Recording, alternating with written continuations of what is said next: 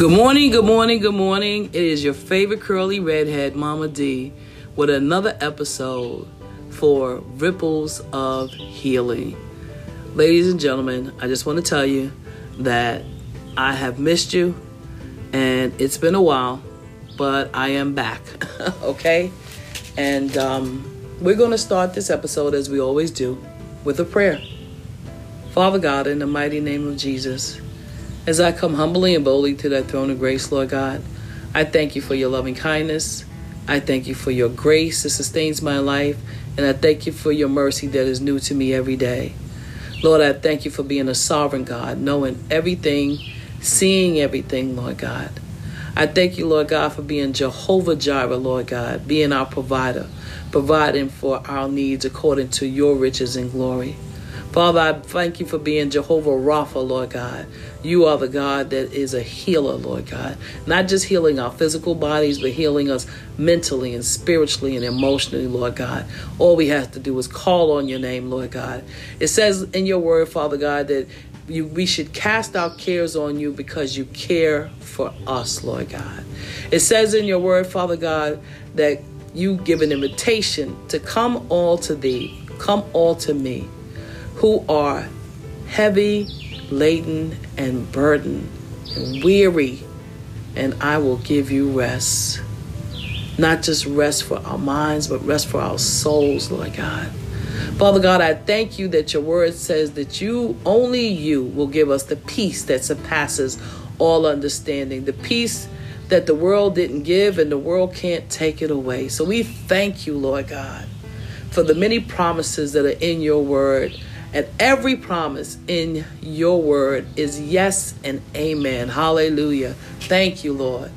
Thank you, Lord, for being so gracious to us. Thank you, Lord, for having compassion for your children, Lord God, today. We love you, Lord. We thank you for your mercy.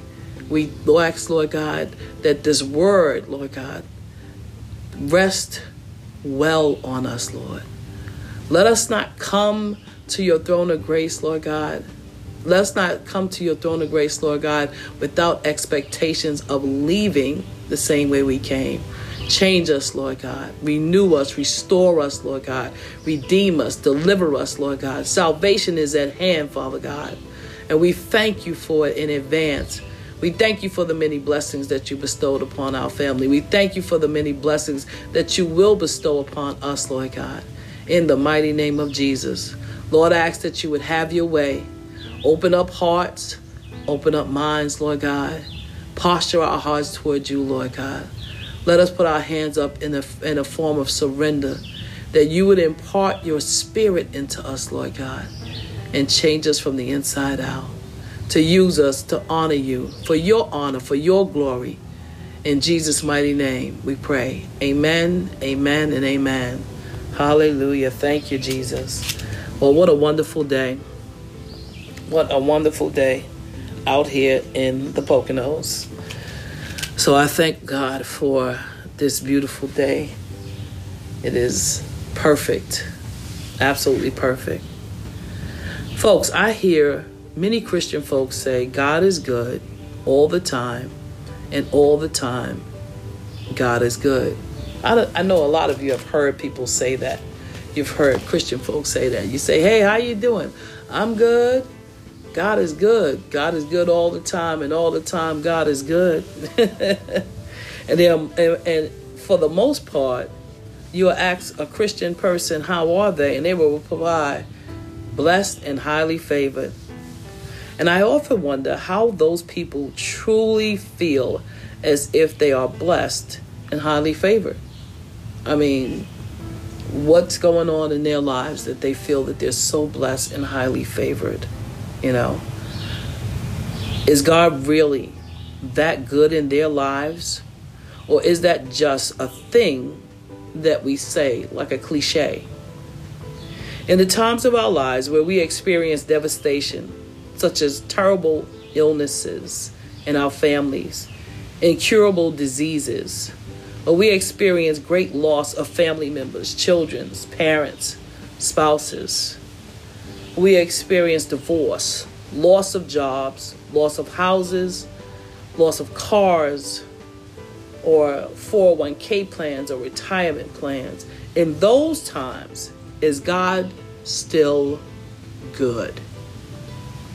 I wonder if that is our still our incentive, if that's still the conversation. Is God still good?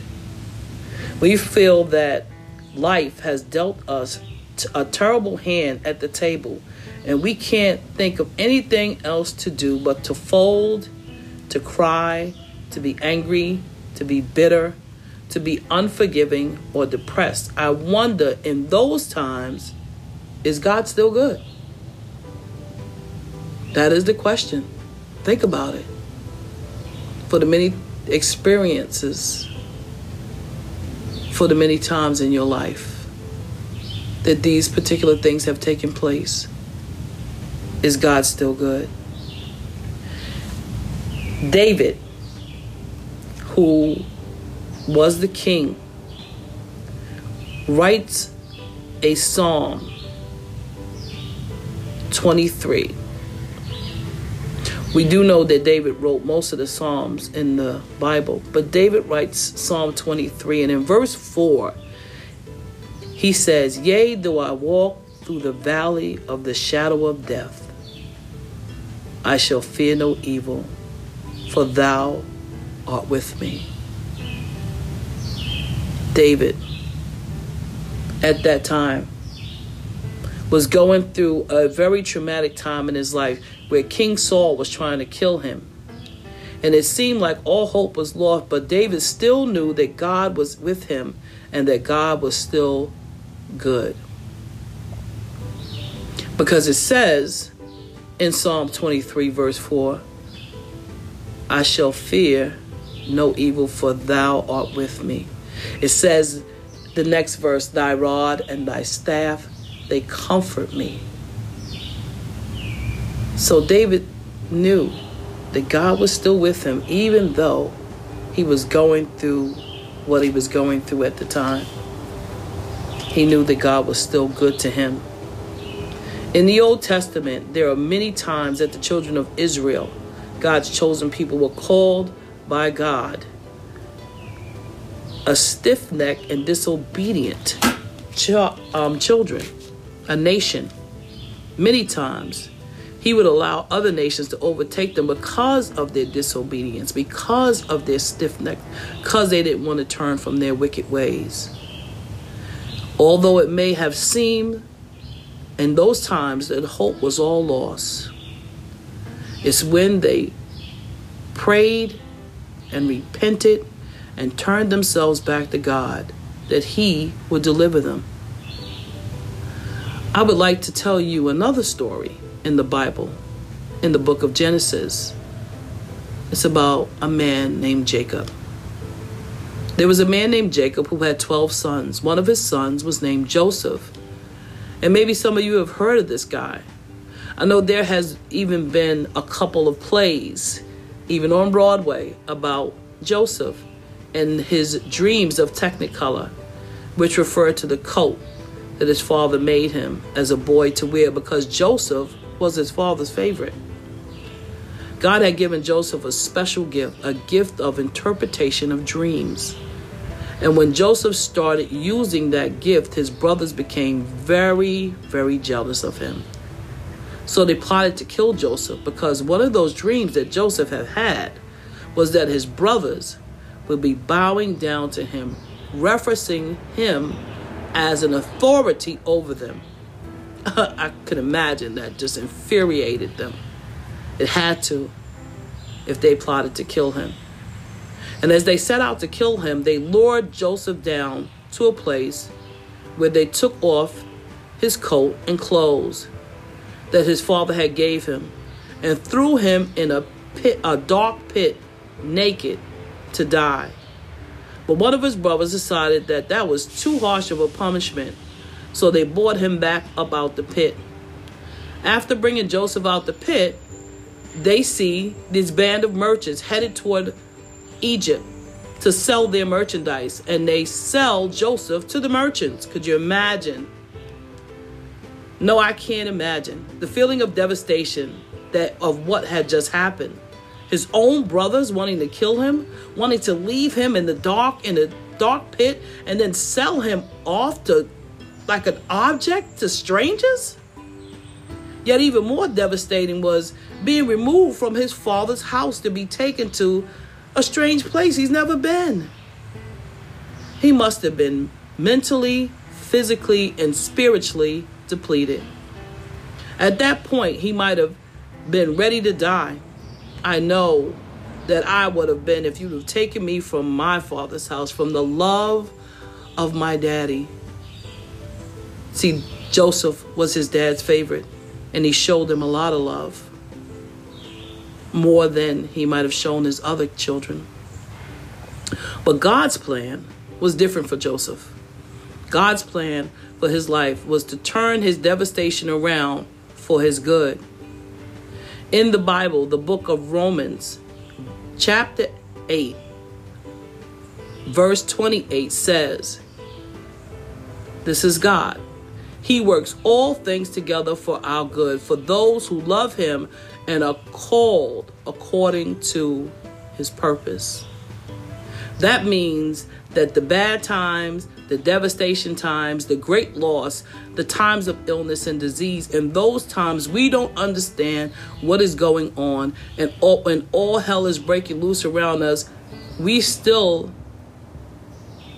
ask the question, is God still good?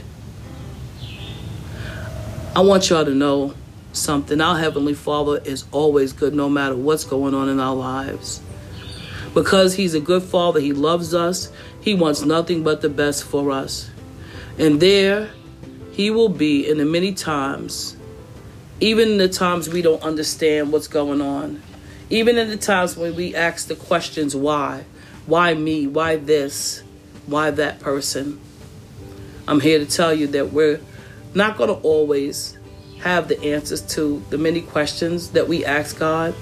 But if we trust God, this is the same God who created the heavens and the earth and the fullness of the universe, with the things that are seen and unseen.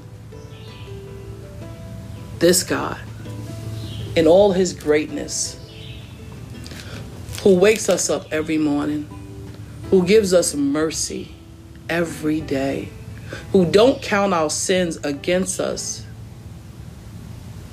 because he allowed us to be set free by a great sacrifice of his son, his one and only son, Jesus Christ, to be crucified and die for our sins, so we can be reconciled back to the family of God, because he loves us, because he misses us.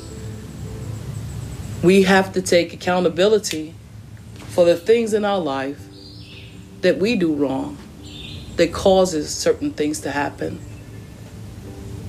And I thank God that back then in the Bible, when Jesus went around and the disciples went around healing, healing the blind to see, healing the lame to walk, healing leprosy, healing and raising the dead back to life. That same power that was back then is the same power that we have now. We, God says in his word that he gives us the same authority to speak by the power of the Holy Spirit those things into existence. There are many ministries out here that have healing ministries, and people are getting healed. I believe it. I believe God for it. I believe that God still heals, God still restores, and God still raises from the dead. I believe it. And I trust him. I trust him because he has never failed me. Never failed me. And he never will. His word says that. So let's go back to David. He wrote that verse in Psalm twenty-three, and as he was running from Saul because Saul was trying to kill him. However, Saul eventually died and David became king. Do you see? God had a plan. God had a plan from the beginning to make David king. David didn't see the plan. There are often times in our life where we don't see God's hand, his plan, or his purpose for our pain. But there is a purpose for our pain. There is a plan for our pain. There's a plan for the tears that we cry and the, and, and the heartache that we go through. And we may not see it because we're so focused and we're in it at the time. But God already seen it. And he already seen us come through it. He already seen us come through it. Just like David at the time was running from Saul because Saul was trying to kill him. He didn't see that Saul was going to die and he was going to sit on the throne. And he was going to be the king that God had blessed him to be. There are a lot of things in our life that we may not understand and we don't see God's hand, like I said, in it. But God says in Jeremiah twenty-nine eleven that he knows the plans that he has for our life. He know, he knew them from the beginning. It says in Psalm one thirty-nine that he knew us before we were in our mother's womb. He knit us together in our mother's womb. How about that knowledge? That's great. That's something that the, the analytical mind can't understand, but the spiritual mind knows that to be true. So I thank you, God. I thank you for that knowledge. I thank you. Hallelujah. Thank you so much, God. So Saul eventually dies and David becomes king. And in the, the story of Joseph, although Joseph received such devastation from his own brothers, God had a plan for Joseph as well. See, Joseph not only went down to Egypt, but he was sold and Found, he also found favor with God and was bought into the house of the king of Egypt. And he gained because of the favor of God. Now, Saul went, Joseph went through some stuff while he was down there. He had been imprisoned. He had been wrongly accused. So he... going through what he went through with his family and then going through all this other stuff, he did not see God's hand and what God's plan was. But God still showed favor. God still had a plan and a purpose for his pain. And Joseph found favor with the king because of the gift that God had given him.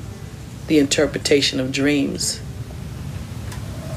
And the king rewarded Joseph. He gave Joseph money, and he gave Joseph power, and he gave Joseph riches beyond what Joseph could ever think of. He acquired great prestige in Egypt. So Joseph went from being hated by his brothers, plotting to be killed, from being thrown in a dirty ditch to being sold to merchants as an object, to later becoming a man of power. The king relied on him. He had him as his confidant. They became friends. and he gave Joseph great wealth because of it. We may not always see God's hand in in our lives and in our troubles and in our situations, but God always has a purpose, no matter what. We just have to trust him. Trust him. My point is, we may not see God's thing, um, where God or why God does the things he does, but know that, know this. In the book of Isaiah, chapter fifty-five, verse nine, it says, "For as the heavens are higher than the earth, so are my ways higher than your ways, and my thoughts than your thoughts." So God is saying to us, his ways are higher than ours. His thoughts are higher than ours. We are limited. God is unlimited. Unlimited. We just have to trust him. We just have to trust him. Just know that he is a waymaker, a miracle worker, and a promise keeper. When the time comes that we are in the darkest place in our lives, just know that there is light at the end of the tunnel if we trust and believe the God that loves us more than anything has us in his hand. And there he will keep us.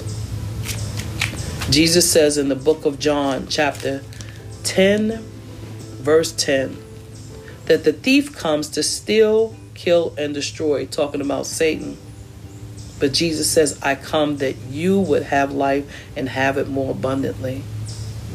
An abundant life, far more than we could ever imagine or dream. See, in both these stories, the persons were thrown in incredible circumstances, but our God is a sovereign God. So he sees all things and he knows all things before it happened. And because the word of God says that all things work together for the good of those who love God and who is called according to his purpose, we are confident to trust God with our lives. His word says in Hebrews thirteen five that he will never leave us and never forsake us. So the promises of God are always yes and amen. In the book of Philippians, chapter four, verse six, God promises peace that surpasses all understanding in the times of trouble in our life. In the book of Matthew, chapter eleven, verse twenty-eight, he gives an invitation. "Come to me, all you who labor and are heavy burdened, and I will give you rest." This is the God that we serve. This is the God that loves us. He wants us to be well. He wants us to acquire that blessed life that Jesus talks about. Folks, we have a loving Father who wants nothing but the best for us. He loves us. So no, this is not a cliche. God is good all the time, and all the time, God is good. Amen. I mean, think about that. Think about that very saying. And now we can understand how people say, "How are you? I am blessed and highly favored." Because God's blessing has less to do with tangible objects. It has less to do with our materialistic, um, materialistic things. If we're rich in God, we're rich in his mercy, we're rich in his grace, we're rich in his favor, we're rich in his love. It says, if God is for you, who can be against you? Paul, one of the prophets, and followers of Jesus Christ said, Lord, your grace is sufficient enough for me. Because once we have him, we have everything. Because it says in his word that he will supply our needs according to his riches and glory. And God's riches are vast and they cannot be counted because they're unlimited. So why not trust him? Why not believe that the God that loves us more than anything wants nothing but the best for us? So yes, God is good all the time, and all the time God is good. All the time God is good. Thank you, God, for being a loving father, a good father to your children. Amen. Well, ladies and gentlemen, I want to thank you for tuning in to another episode of Ripples of Healing. God bless you. May he always show his favor on you, and have a wonderful day in the Lord. Amen.